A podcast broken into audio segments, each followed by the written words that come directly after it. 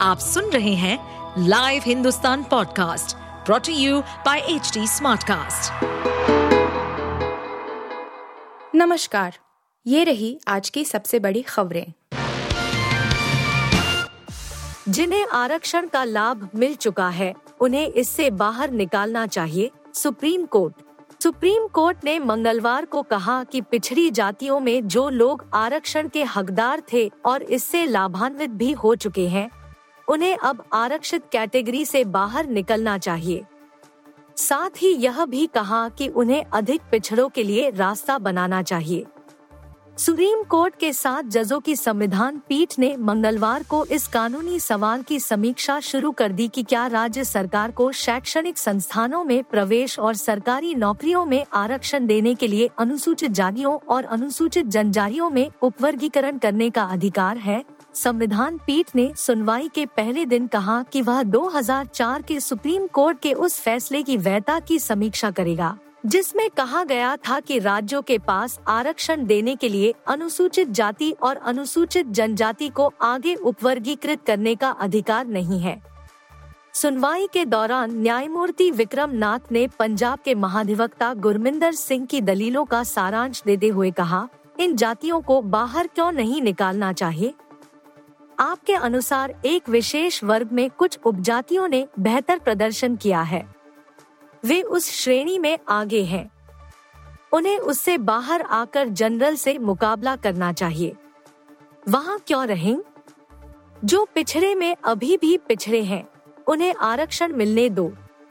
एक बार जब आप आरक्षण की अवधारणा को प्राप्त कर लेते हैं तो आपको उस आरक्षण से बाहर निकल जाना चाहिए, महाधिवक्ता ने कहा। यही उद्देश्य है।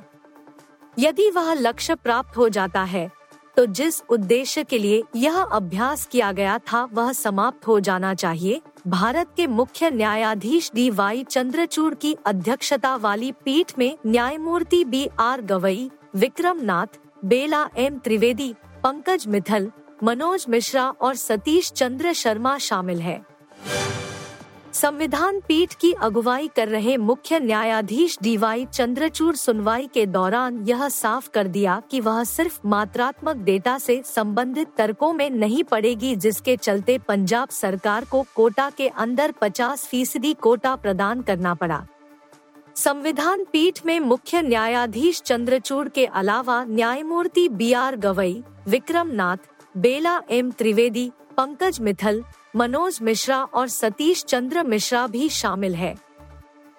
सुप्रीम कोर्ट उन तेईस याचिकाओं पर सुनवाई कर रही है, जिसमें पंजाब एवं हरियाणा उच्च न्यायालय के 2010 के फैसले को चुनौती दे दी गई है। इसमें पंजाब सरकार की मुख्य अपील भी शामिल है। कहाँ खोली जा सकती हैं शराब की दुकानें? सुप्रीम कोर्ट ने तय किए दिशा निर्देश देश के राष्ट्रीय राजमार्गों पर नशे में गाड़ी चलाने से संबंधित काफ़ी दुर्घटनाएँ होती है।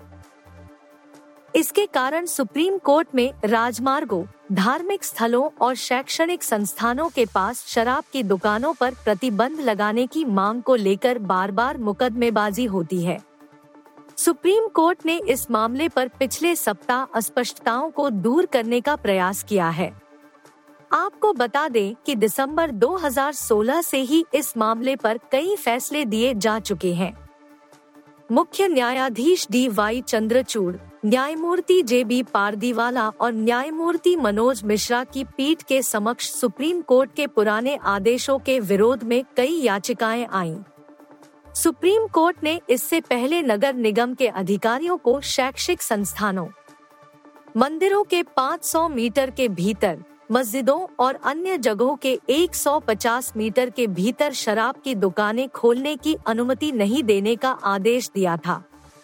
लाइसेंस प्राप्त शराब की दुकान के मालिकों की तरफ़ से बहस करते हुए वरिष्ठ वकील पीबी सुरेश और वकील विपिन नायर ने अटॉर्नी जनरल आर वेंकटरमणी के समर्थन के साथ तर्क दिया कि पुदुचेरी जैसे छोटे केंद्र शासित प्रदेश में 500 मीटर की दूरी वाला नियम लागू करने के कारण पूरे यूटी क्षेत्र में कोई शराब की दुकान नहीं होगी।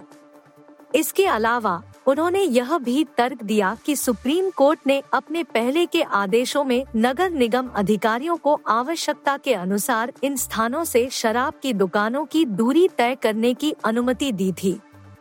चीफ जस्टिस की अगुवाई वाली पीठ ने 29 जनवरी के अपने आदेश में कहा कि सुप्रीम कोर्ट ने अपने 20 मार्च 2023 के फैसले में निष्कर्ष निकाला था कि कोई भी शराब की दुकान राष्ट्रीय या राज्य राजमार्ग के बाहरी किनारे या सर्विस लेन के 500 मीटर के भीतर स्थित नहीं हो सकती है। बाद के आदेशों में यह कहा था कि यदि शहर की जनसंख्या बीस हज़ार से कम है तो यह दूरी घटाकर 220 मीटर की जा सकती है। मार्च 2023 में अपने आदेश में सुप्रीम कोर्ट ने मंदिर, मस्जिद और शैक्षणिक संस्थान से 150 मीटर के भीतर शराब की दुकानों को हटाने का आदेश दिया था। राहुल की यात्रा से पहले यूपी में भी विपक्षी गठबंधन को झटका देने का प्लान? आरएलडी को लेकर अटकले तेज। सियासी हलकों में फिर रालोद और भाजपा गठबंधन की अटकलें तेज हो गई है। चर्चा है कि चार सीटों पर बात बन रही है। अगर ऐसा होता है तो 15 साल बाद रालोद का भाजपा के साथ तालमेल होगा। एनडीए से तालमेल पर रालोद नेता अभी खुलकर नहीं बोल रहे हैं, लेकिन माना जा रहा है कि बात लगभग फाइनल हो गई है। चर्चा है कि चार से पाँच सीटें रालोद को दी जा रही है।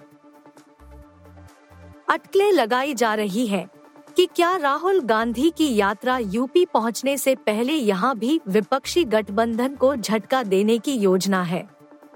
उधर, अखिलेश यादव 16 फरवरी को यूपी में प्रवेश कर रही कांग्रेस की भारत जोड़ो न्याय यात्रा में शामिल होने को तैयार हो गए हैं। पिछले विधानसभा चुनाव में रालोद और समाजवादी पार्टी का गठबंधन हुआ था। इसमें रालोद का पल्ला भारी रहा। लेकिन सपा ने चतुराई से रालोद के सिंबल पर अपने प्रत्याशियों को लड़ा दिया। आसन्न लोकसभा चुनाव में भी सपा यही फॉर्मूला अपनाना चाहती है। इसके लिए रालोद तैयार नहीं है। कहा जाता है कि मेरठ, मुजफ्फरनगर कैराना और बिजनौर की सीटों पर पेच फंसा हुआ है। लोकसभा सीट कैराना, मुजफ्फरनगर, मेरठ, बागपत, हाथरस सुरक्षित, बिजनौर और मथुरा समेत सात सीटों पर एनडीए से बातचीत की चर्चाएँ हैं। इनमें चार सीटों कैराना, बागपत, अमरोहा और मथुरा पर सहमति की बात सियासी हलकों में है। इन सब गहमागहमी के चलते छपरौली में 12 फरवरी को चौधरी अजित सिंह की प्रतिमा का अनावरण समारोह एवं बड़ी जनसभा का कार्यक्रम भी स्थगित कर दिया गया है।